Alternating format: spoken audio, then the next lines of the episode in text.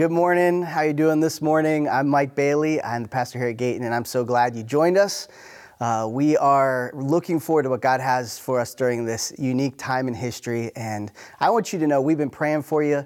I miss seeing you and I miss shaking hands. I miss social, social engagement. And so um, just know that we're looking forward to that time we can come back and be together. Uh, we're going to continue our series today on the cost of love.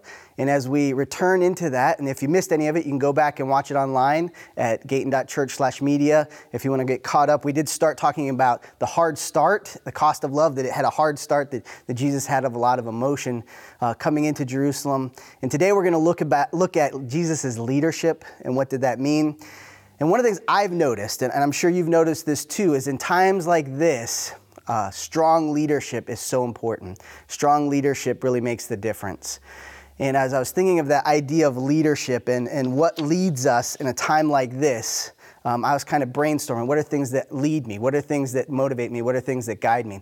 So, what I want you to do real quick, if you have a pen or a pencil and a piece of paper, I'll give you a second to go find those things. Come on back. We're going to brainstorm together. What are things that motivate people, that lead people, especially through times like this, crisis times, where there are challenges and, and um, unique uh, challenges to, to, this, to this time. So, one of the things I found that is, is difficult um, and that leads me in these times of, of challenge is my emotions. I don't know about you, um, but when you see news it affects you emotionally, last week we talked about how emotions affect things. You know, emotions have such an impact as they lead us. A lot of us, and me included, we're led by our emotions, and that can be positive and it can be very negative.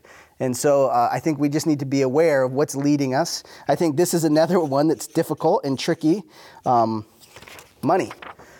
I once had a friend who told me that his peace came from his bank account. And if there was a certain amount of zeros in his bank account, it would give him peace. And that's what led him, and that's what motivated. And, and that can be easy to do. And so during this time, is it our money that's giving us uh, hope and is leading us through a very difficult time? And I think this is really the big one. This is the one I feel like we all kind of struggle with. Is control.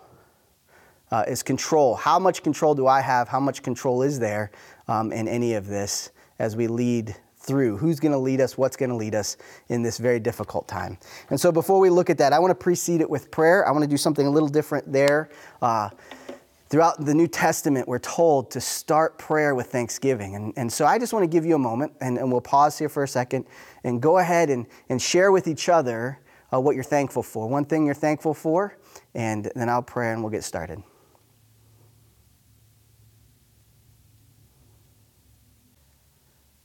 For me right now, I'm extraordinarily thankful to have a healthy family and to be able to be in close relationship right now. And I'm so thankful to God uh, for that. Uh, and it is a blessing that I uh, will not take for granted. Let's pray. Father God, you are an awesome God. And Lord, we ask this morning that as we look into your word and um, we consider what is leading us, what is guiding us, what is going to help us through this time, we ask, Lord, that your will would be done. We ask that you would show us truth. We ask that you would reveal things to us. You would inspire us in this time, that we would have confidence in you, that we would be brave, that we would be uh, wise, and Lord, that we would have love and compassion for people at this time. Lord, I pray that you would supply everyone that's listening exactly what they need, whether it's financial, whether it's physical, uh, whether it's uh, relational, whatever it is they need. I pray that you'd fill them with that and that they would sense that and they would know that. And Lord, I pray that as we look into this um, topic of what's leading us, what's guiding us, that we would be honest with ourselves and we would be honest with you. And Lord, that um, even now, our hearts would be stirred, our minds would be uh, focusing in on you and that the distractions around us would be dissipating, would be disappearing, and, and, that we would truly be in tune with your Spirit. And Lord, I pray that you would help us to see bigger than today. Help us to see that we are not just temporary beings on this earth, but we are eternal in nature, and that all things, all things will be brought to justice through you, and all things that are of sin will be brought to an end. And so, Lord, we want to trust that right now. We want to understand that and we want to follow you. And so, Lord, I pray that you would bless us now. Give us wisdom, give us discernment, give us understanding. Thank you for, for being a king who leads and guides his people. I pray this in Jesus' name. Amen. This morning, we're going to be looking at a couple of verses from different places in the Bible, but mostly we're going to be looking at the book of Matthew. Um, Matthew was one of Jesus' disciples, and he recorded some amazing things about what Jesus taught and what happened in Jesus' life. But before we go there, I want to go all the way back to the very beginning of the Bible, Exodus chapter 12. We're going to be looking in the area, if you want to look it up later, in area of verses 3 and on. This is the account of Passover. And for many of you, you know, this week is Passover. And, and for some, if you have friends, they may be celebrating with a Passover Seder here at the church. Our plans were to have a Passover Seder so we could understand what those um, Israelites, uh, what, what this Passover meant to them and what it means to us today. But in this time, you have the story of God and Moses. God picks a leader, He picks a man who's an unlikely man. He's actually um, a criminal because he commits murder and then he goes into hiding for a little while. And God calls him and says, I need you, Moses, to go to Egypt and I need you to help my, my people be released from slavery, that they've been in uh, bondage, and I'm going to use you as a leader to go and do this. And so Moses reluctantly goes, and uh, as you read the story there in Exodus, you see how God uses his power to reveal that he's a greater God than all the gods of Egypt. And he comes down to this final um, judgment, this final um, plague upon the people of Egypt. And he, he tells Moses to get the assembly or get all the people together. And this is a new year that starts, and in 10 days, um, they are to sacrifice a lamb and then put the blood on the posts of the door. And so he says, four days from before that, four days from the point that they're to do this, they're to pick that lamb, and that lamb is to be a lamb with no blemish or no flaw.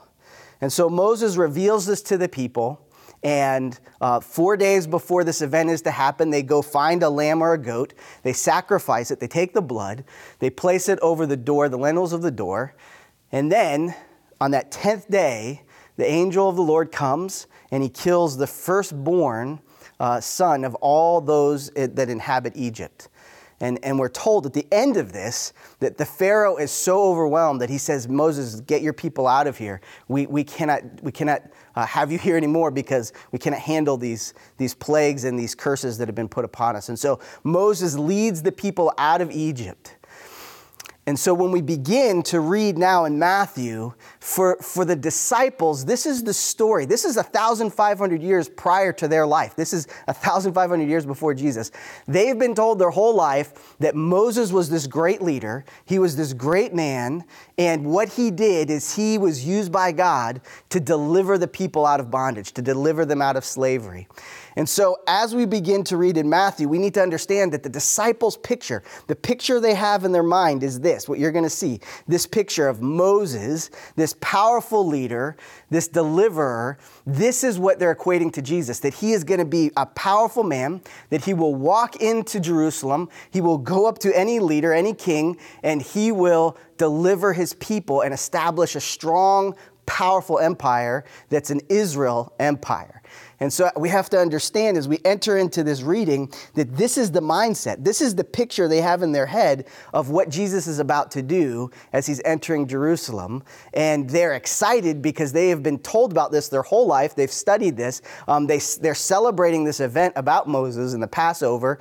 And so they are so uh, anticipating such big things from Jesus, and, and they're beginning to move in their, into um, that time as they enter in Jerusalem, and this is what it says in Matthew 21 6 through 11. The disciples went and did as Jesus had instructed them. They brought a donkey and the colt and placed their cloaks on them for Jesus to sit on. Now, this was a prophecy made 500 years before this about a Messiah and it said in Zechariah 9 9, he says this about Jesus. He says, Rejoice greatly, daughter of Zion. Shout, daughter of Jerusalem. See, your king comes to you, righteous and victorious, lowly, riding on a donkey, on a colt, the foal of a donkey. So 500 years before Jesus, Zechariah, who's a prophet, meaning he's a, one that speaks for, for God, he says that there's going to be a king coming to Jerusalem, and that king is going to ride a donkey. And now the disciples have gone, and they probably are very aware of this prophecy, and they're getting this donkey, and their, their anticipation is growing, their excitement is growing, because they are being led by a powerful leader, and they trust this leader. They've put their lives in, in his hands. They're called his disciples, which means his students. They, they are trying to emulate him and, and be his um, be in line with him so that when he establishes his kingdom, they can be part of it. And so their picture, their the view of Jesus to them is conquering king, that he's coming in. And so, as they go into the city, it says in verse 8, a very large crowd spread their cloaks on the road, while others cut branches from trees and spread them on the road as well. And so, first, the disciples have this picture of a, of a conquering king, and, and they're thinking of um, this, this, this image of a king returning from battle. In those days, if a, if a king was victorious, um, he would return to the city and they would have a parade, and many times he would ride on a horse or a chariot. And so, this is what they're picturing. Uh, Jesus is coming in as a conquering king, and this is the image they have. And now you have a crowd that has gathered, a crowd, this very large crowd, and now we've gone from the disciples to the crowd, and the crowd is getting excited because they sense this leader is coming in. And one of the things that was part of um, celebrating a victory or receiving a king was to cut off the, the palm branch because the palm branch represented victory. And uh, they would have this image. Many of the coins of that day, as you see this coin, would have a palm branch on it because the coin with the palm branch, the palm branch actually represented victory and it represented authority and power. And so they placed the palm branches on the ground. And as Jesus is coming in, not only did they put the palm branches on the ground, but they put their coats on the ground.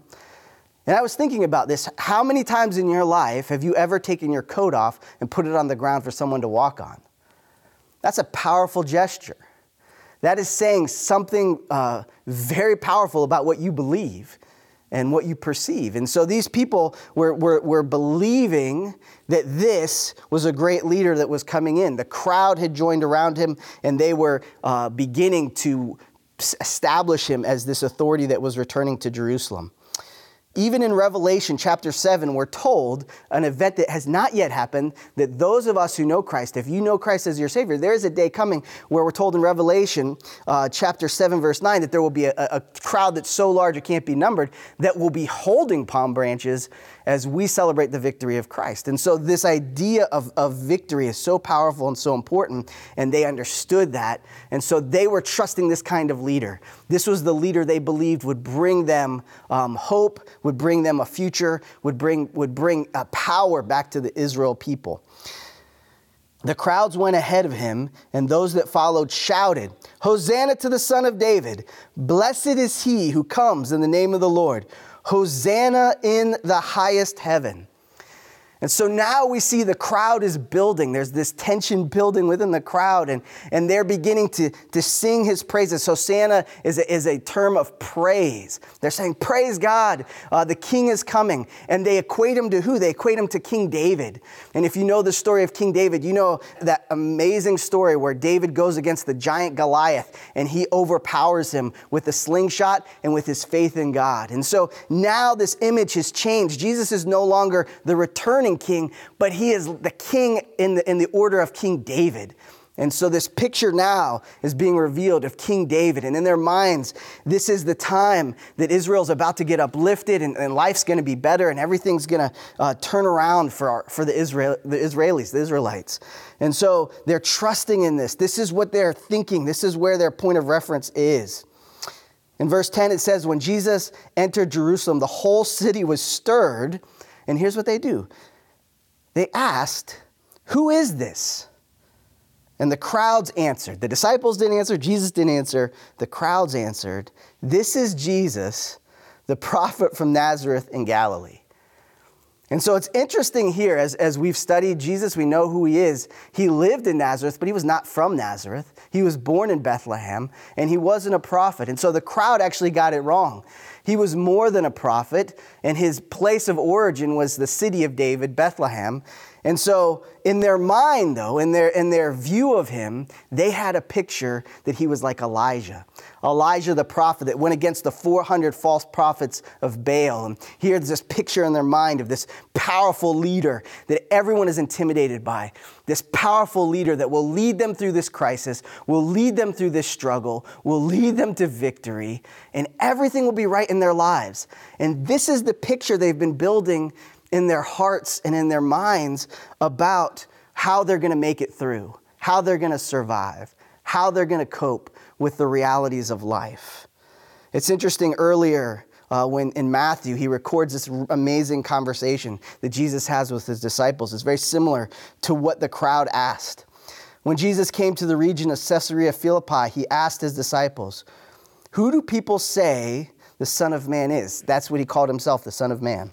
They replied, Some say John the Baptist, others say Elijah, and still others Jeremiah or one of the other prophets. But what about you? He asked, Who do you say I am? Simon Peter, answered, You are the Messiah, the Son of the living God. You see, as Jesus was coming into Jerusalem, there was only one person who really knew who he was. There was only one person who really understood what it meant by all these prophecies and all these things that had been said thousands of years before he entered the scene. There was only one person that understood as the donkey was brought to him and, and as the, the cloaks were put on the ground and, and as the, the palm branches were put on. There's only one person who really understood who was going to be the leader who would lead not just those people, not just the Hebrew people, but all that would follow into salvation, into hope, into a future. And that's Christ. You see, right now, we can put our trust in the government, we can put our trust in money, we can put our trust in our ability to control things. But all of those things are limited. And all of those things will fall short. You see, when I think about this question of what or who will lead us in a time like this, there's an answer given to us. There's an answer of a humble servant. There's an answer of a leader of disciples, one that had lived a perfect life and had come to earth for this purpose, this mission. You see, right now, I believe as we go through this time, the only true answer, the only true answer to any of our problems, to any of these issues, is Jesus. When I look at Jesus, I see the leader that's going to lead us no matter what. No matter what the challenge is, no matter what the issue is, no matter what the obstacles are. He is the one that will lead us. And, and where does He want to lead us today? I believe there's three areas in this moment of, of challenge, this very unique time in history. I believe there's three areas He wants to lead us in. First, I believe He wants to lead us in peace. Um, in this time, we need peace. And so, where does Jesus lead us when it comes to peace? Well, He leads us to right relationship with God. You know, when we think about peace, the opposite of peace is war. And I need to be led to a place where I'm at peace with God. You need to be led to a place where you're at peace with God. And, and that means that um, there needs to be an end to that battle. You know, from, for parts of my life, I resisted God. I was, at, I was battling Him. And maybe that's where you are today. And maybe that's the first place you need to follow Jesus as your leader, is to peace with God. I think the next area is peace with yourself. During these times, Jesus can lead us to peace with ourselves. Uh, I feel like we beat ourselves up or we think much greater of ourselves than we ought. Um, it's, it can be very difficult to have a healthy view of yourself.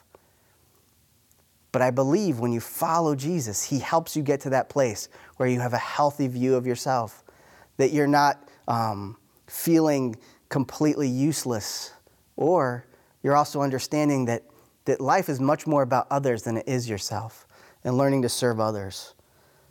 I believe in the area of your relationships. Uh, for many of us, being in a house now with, with people that we haven't been around at this level, it can be very challenging. It can be very revealing. And yet, I believe when we follow our leader, we follow Christ, he leads us to peace in these circumstances. He teaches us peace. He teaches us resolution and, and how to deal with conflict. And then another big aspect I believe that Jesus leads us in as our King, as our as our Lord and, and what He died on the cross for is that we can have peace in all circumstances. That we can have peace in the midst of a virus. We can have peace in the midst of a job loss. We can have peace in the midst of, of losing loved ones. That that peace passes all understanding because it is an eternal peace. It is a peace that Jesus established on the cross. That when he died on that cross, and, and, and it's an image it's not an image we think of when we think of a, a king or a savior, but it is the image of Jesus on the cross. That he took that burden, he took the sin, and he paid for it, and then he rose from the grave so that we could have peace and so that we could have life. The second area I believe that, that Jesus wants to lead us to through this time is the area of perseverance. Jesus persevered. As he began this journey into Jerusalem, he persevered, knowing that nobody really knew what was going on, that they all had a misunderstanding, that even in their rejoicing about him, even in their celebrating of him, they were misunderstanding what he had come and was coming to do. He persevered when the crowd went from Hosanna to crucify him.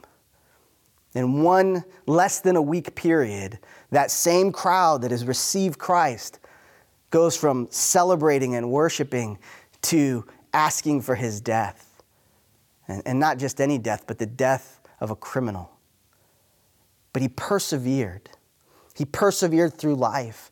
He persevered through challenge. He was tempted in every way that we have been, and yet he did not sin. He persevered, and he calls us as we follow him to persevere.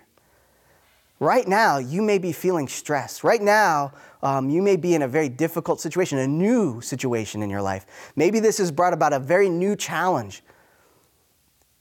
And Jesus is saying, persevere. I am with you. I will guide you. I will protect you through this. Um, if you place your faith and trust in me, then you have nothing to fear, nothing to worry about. And so, in these moments, if we follow him as our leader, I believe he calls us to follow him through times of, of distress, times of challenge, times of um, upheaval, and to persevere and to never give up. And maybe we fall down, and maybe we fall short, and maybe we fall into temptation. He says, Get back up and persevere. Keep going. Maybe you made a mistake. Maybe you made a big mistake. It's all right. His grace will cover you. But He wants you to get back up and persevere and continue on the path that He's given you.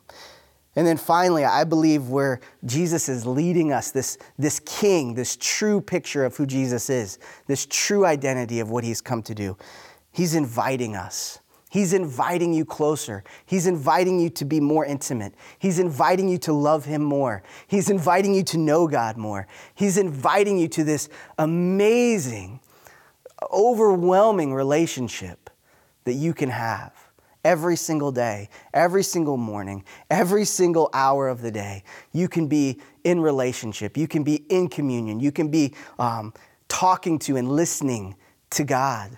That Jesus is, is inviting us to follow him every day, one step closer. Uh, one of the things we talk about every Sunday is taking that next step. Jesus is inviting us to a next step every day. He's inviting you to a next step right now. I don't know where you are in life. I don't know what's going on in your life. I don't know the stress or anxiety or the joy or happiness that you're, you're having at this moment. But I do know that Jesus wants you to go further and he wants you to take another step. And not only does he want you, he's not only inviting you to do that, he's inviting the people in the room to do that. He's inviting your neighbors. He's inviting everyone on this planet to take a step with him, to take a next step with him to walk with Him and to know Him. And so, where, uh, where can you be faithful in that? Who is it that you need to invite? Who is it that, that you need to share with? This message of the true leader, the true king, the one that will be with that person no matter what happens, the one that will guide us through this time of adversity, the one that will guide us through this time of challenge. Who is God putting on your heart to invite to take a step or to take a next step? My encouragement, maybe right now, I can invite you. Maybe this is your opportunity. Maybe God's speaking to your heart right now. And He's saying, take a step. Trust me. You know, I, I look at these other things we write down. Can I really trust my emotions? Is that going to get me through? Is that going to provide for me? Is that going to give me peace and assurance? Can I really trust money? Can I really trust that my money will provide and, and give me a future? Can I really trust the control I have? Can I trust these things with my life and my heart and my soul and my family? Jesus is inviting us to trust him. It's interesting in, in Romans 10, verse 9, it says this If you declare with your mouth that Jesus is Lord, and you believe in your heart that God raised him from the dead, you will be saved right at this moment, if you want to receive Christ as your Savior, if you want Him to lead you and to guide you for the rest of your life, He's inviting you to that. He's inviting you to this personal relationship. And it begins in your heart. And I must confess, saying, I believe that all these other things are not going to get me to where I want to go. And I, and, I, and I confess that I have sinned and I have fallen short and I am not perfect and I'm just as messy as this world is. But I believe that when you died on that cross and you were the true leader and you sacrificed for love, I believe when you, when you offer me this gift that it is true and that I can receive it. I want to receive that. I want to know that. I want to know today that everything's going to be okay. That I am set in you it's not about my ability or the things I can control, but it's about you and what you've done for me. And I want to receive that today. And I want to follow you the rest of my life. If that's you right now, if, you're stirring in your heart and you want to make that decision, please, please, you can pray with someone. You can go to our website and contact us, and we'd love to walk through that with you.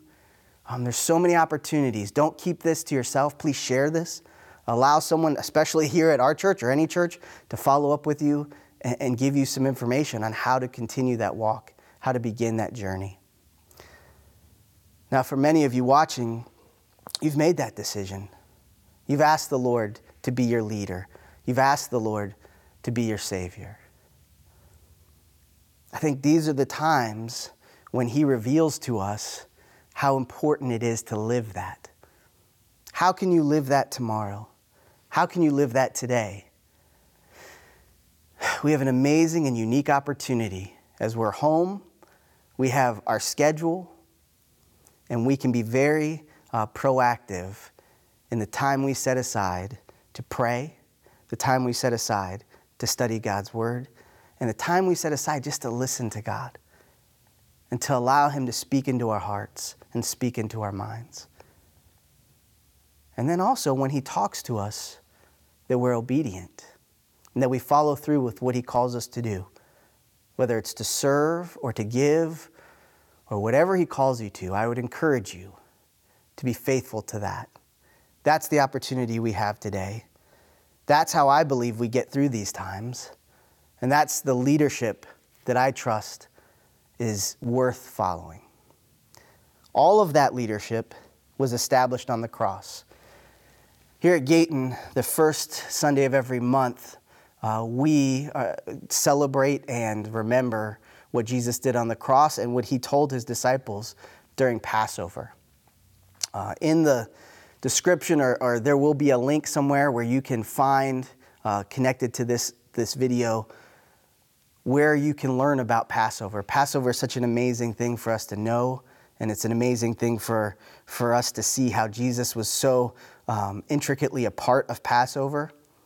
And I would encourage you, as you learn about Passover, you're going to learn about um, this matzah. It's unleavened bread. It's, it's um, unleavened for a purpose because the leaven represented sin, and there had to be a sin free um, sacrifice for us. And it has stripes, and it has been pierced. And we're told that Christ was pierced and he was striped for our sin.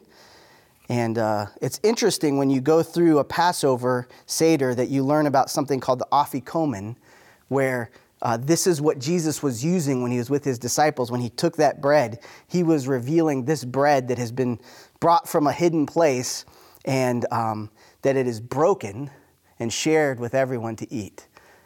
And so that's what we remember. And even though we can't gather here physically to remember this, um, you at home, what an awesome opportunity to learn and grow and, and to learn more about what this meant to Jesus and his disciples. And so the Afikomen represented the perfect sacrifice Jesus was revealing about himself. And in the, the Passover Seder, you have four cups that you drink from. The third cup is called the cup of redemption. This is the cup that Jesus takes when he is declaring for them to remember this is the new covenant, this is the new commitment he's making with his blood. And so, as you uh, consider this, and, and you can do this at home, you can do this with your family, you can do this alone, but just taking these moments to consider the whole point of communion is remembrance. It's remembrance, and it is allowing myself to really engage with the fact that I have been set free, that Christ's blood has covered my sins, that his body has been broken to pay for my brokenness. And so today, even though we can't gather together and we can't remember together, in physical, we can in the spiritual. And so I'd encourage you sometime today, either get alone or with the group you're with, and just pray. And if you have these elements, to reflect on them and to talk about what does it mean for God's body, for Jesus' body to be broken for you? What does it mean for his blood to be shed for you? And how is that impacting you today? What does that mean in light of your life right now? Well, I want you to be encouraged. Uh, we are living in a time when our faith is being revealed. And my prayer is that there's a new boldness growing within you. My prayer is that there's an excitement about the potential of what God can do with your life. My prayer is that your love for God grows. And then, even through uncertain times, you become more certain of who God is and what he has for you. And so this week we want to offer something this, this Wednesday night at 6:30. Uh, we want to invite you to join us for a prayer time. We want to gather to pray. We want to be in unison, speaking to God. We're told throughout Scripture the importance of praying. Uh, when, when Jesus gives us his prayer, the Lord's Prayer, it is a, is a plural. He gives it to a group Our Father who is in heaven, hallowed be your name. Your kingdom come, your will be done. It is a prayer for all of us. And so we want to join together and we want to pray together. I would invite you to join us in that. I'd also invite you to either share this service with someone you know, either on Instagram or Facebook or however you do social media, or put things in your own testimony, things that God has done in your life, and share those on your posts. Because what God is doing in your life is powerful. What God is doing in your life is meaningful, and you don't know how that will impact someone who will read that and be encouraged. And, and God can use that to, to invite them into His family. And so let's be open. Let's be listening to God as He speaks to us, and let's follow Jesus as our leader. Um, as a pastor, I follow Jesus. As a church, we follow Jesus. He is our leader. He's the one that's going to guide us through this. And that's why we don't fear, we don't have anxiety, but we have hope and joy because our future is set in Him. And I hope you know that today. And I'll be praying for you. I pray that you be praying for us. And uh, I look forward to being able to talk to you again. God bless. Have a great week.